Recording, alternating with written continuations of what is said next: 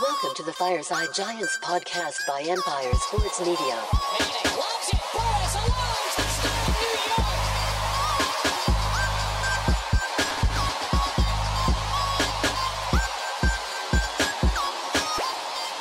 One. Welcome back to Fireside Giants, guys. Following the Giants' really ugly loss to the Detroit Lions. I mean, there's a lot to say, and there's not a lot to say at the same time. It's like they just played really shitty, guys. That was one of the worst games we've seen, if not the absolute worst game we've seen under Brian Daboll's leadership. Nothing was good enough today. The penalties, the inefficiency across the board. But I'll tell you what, um, the Giants, the injuries, man. When does when is it going to end? You know, Adoree Jackson, and, and I, I want to point to the fact that Adoree Jackson being a, a punt returner was one of the dumbest things that we could have ever seen. Like everybody, every single person said the same thing. This is going to add, going to end badly. This is going to end in Adoree Jackson being injured. And what do you know? Ends up being injured with a knee issue. We don't know how bad it is. Apparently, reports are coming out that he's going to be out three to five weeks as an MCL sprain. Oh, when does it? When does it end? You know what I mean? Like this is just getting out of control in terms of, you know, the injuries and the number of them, and the, you know, you have Jason Pinnock going down with a jaw injury, Wan'Dale Robinson holding his knee. Apparently, he was in a ton of pain. We don't know exactly what the diagnosis is on that yet, but I'll tell you what, didn't look really pretty, and he, he couldn't even walk on his right leg. He might be out for the rest of the season. He might have a torn ACL. Knock on wood. Please, God, do not let him have a torn ACL. We cannot afford for him to go down. He had 100 yards, his first 100 yard performance. He looks so, so good today.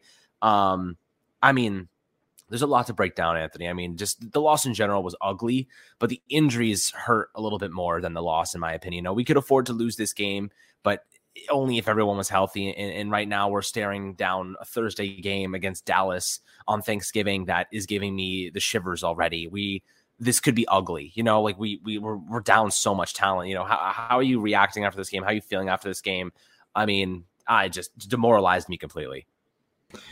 Yeah, I mean, I'm pretty demoralized as well. This was a really, really ugly game, in my opinion, by far the worst coached game of the Brian Daboll tenure so far. I thought that he, Mike Kafka, the two of them, just offensively, they didn't do a good job. I, I thought that the, the decision to put Adoree Jackson out there as a punt returner, I agree with you, Alex. That was a stupid decision to put it plainly. There's no reason that a starting cornerback, your CB1, should be out there returning punts. Of all of the players in your lineup, not the CB1. That just doesn't make any type of sense to me. And honestly, if they were having him out there to return the punts, it should have been a rule. Don't even touch the thing. Don't run with the thing. Just let it bounce. All the wind, all of the injury possibilities. It was just plain stupid. Saquon Barkley was non existent in this game. I mean, the, the Detroit Lions had the second worst rush defense in the NFL entering this game, and they completely bottled up Saquon Barkley. Daniel Jones was the entire lifeline, the entire pulse and heartbeat of the Giants offense today. He did all that he could, but two interceptions. So he didn't do enough. He didn't get the ball in the end zone other than on one rush, no passing touchdowns.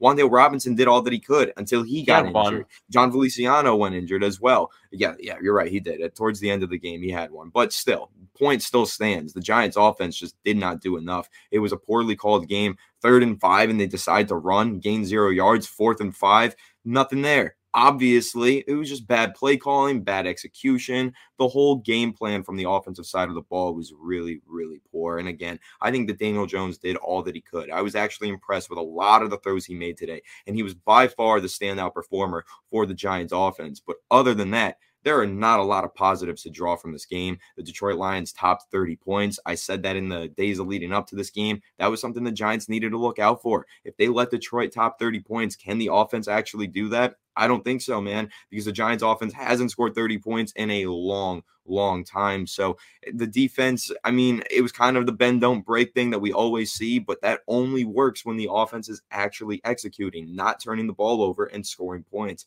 And unfortunately, the Giants offense just didn't come to play today. They put up a measly 18 points. And again, it was just a really poor performance. I thought this was by far the worst coach game from Brian Daboll so far. And hopefully, this is one that he takes a look at, says, you know what, I screwed up. This is how I'm going to be better. And maybe, you know, we got a quick turnaround here. We play on Thursday on Thanksgiving against the Cowboys. Hopefully, the Giants are able to turn this around. Brian Daboll could come out there, learn from this experience, and hopefully put out a good showing on Thanksgiving.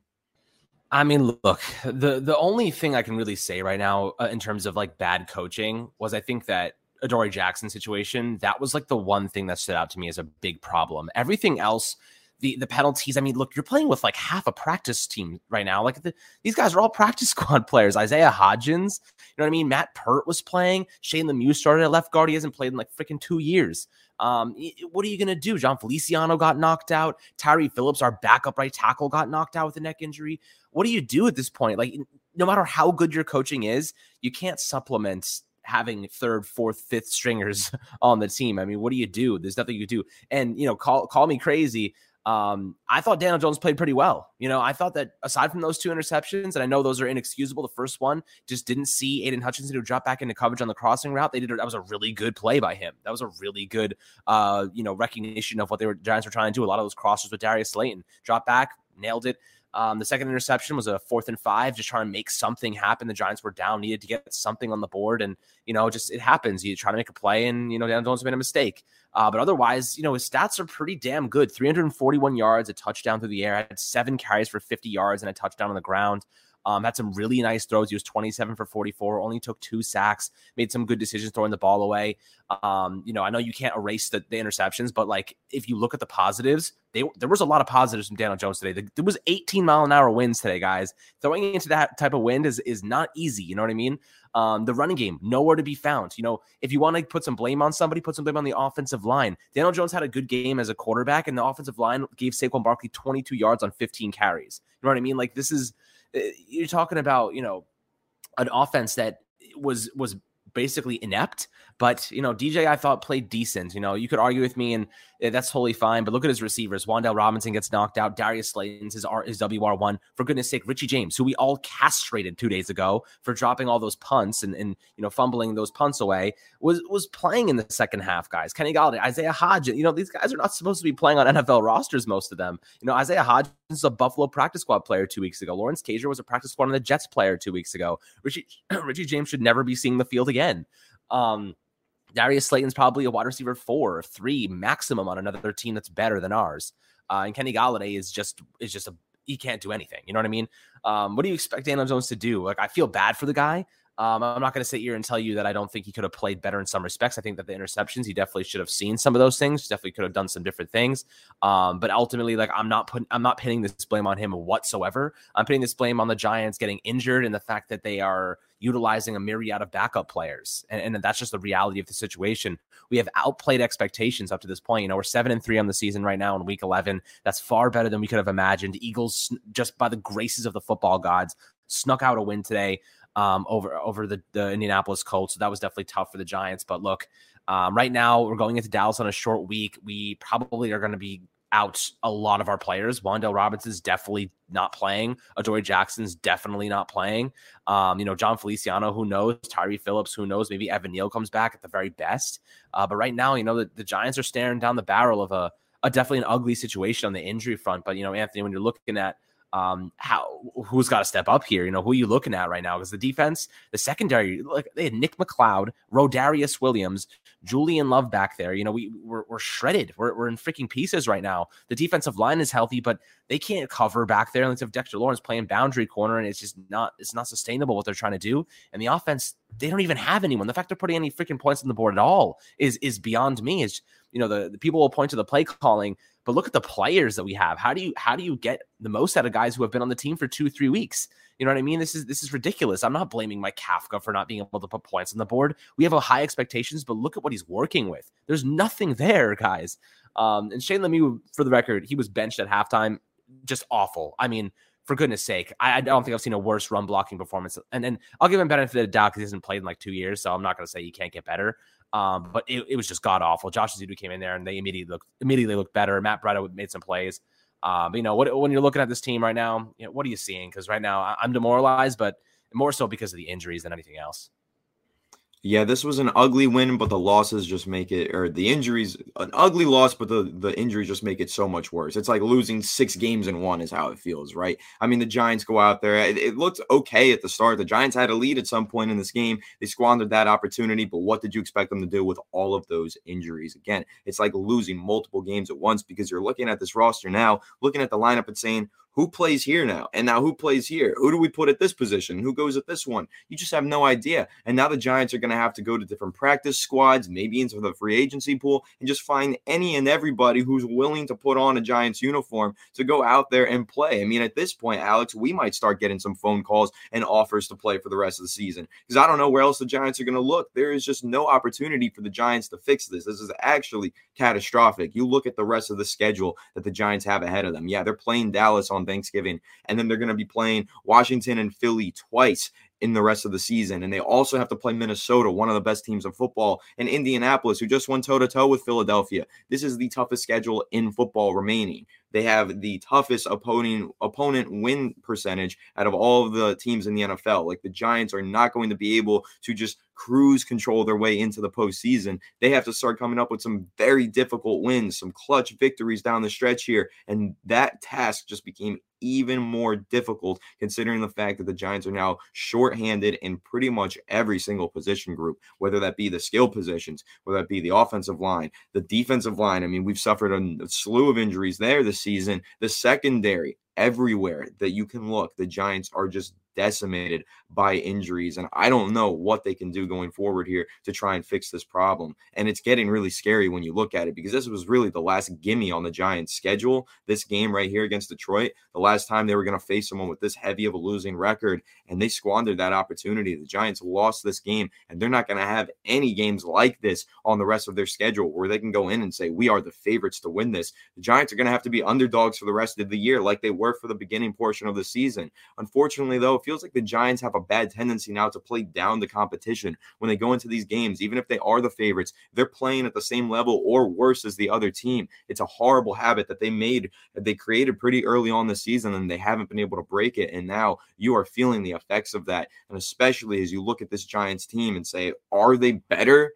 Uh, is this roster actually better than any of the teams we're about to face for the rest of the season? It's very debatable when you factor in the fact that we are without Evan Neal, Azeez Ojulari, Xavier McKinney, Adoree Jackson. The list goes on and on and on. The New York Giants, man, decimated with injuries, a disgusting, ugly loss with terrible play calling today and poor performances across the board. Unless Saquon Barkley comes into these next few games and goes on a tear, averages 150 yards per game, I don't really see the path to victory being too clear in any of these matchups. This is going to be really tough for the Giants. So they're going to need a difference maker here. They're going to need Brian Daboll to get his stuff together, look at this game, recognize where he went wrong and fix it immediately because this is a kind of that really crucial point of the season going into Thanksgiving where if you start losing games now, it's a very slippery slope and you can absolutely play your way out of the playoffs despite having a 7 and 2 record going into this game, 7 and 3 now, it can get worse and worse. This is a the worst time of the year to start playing bad football and right now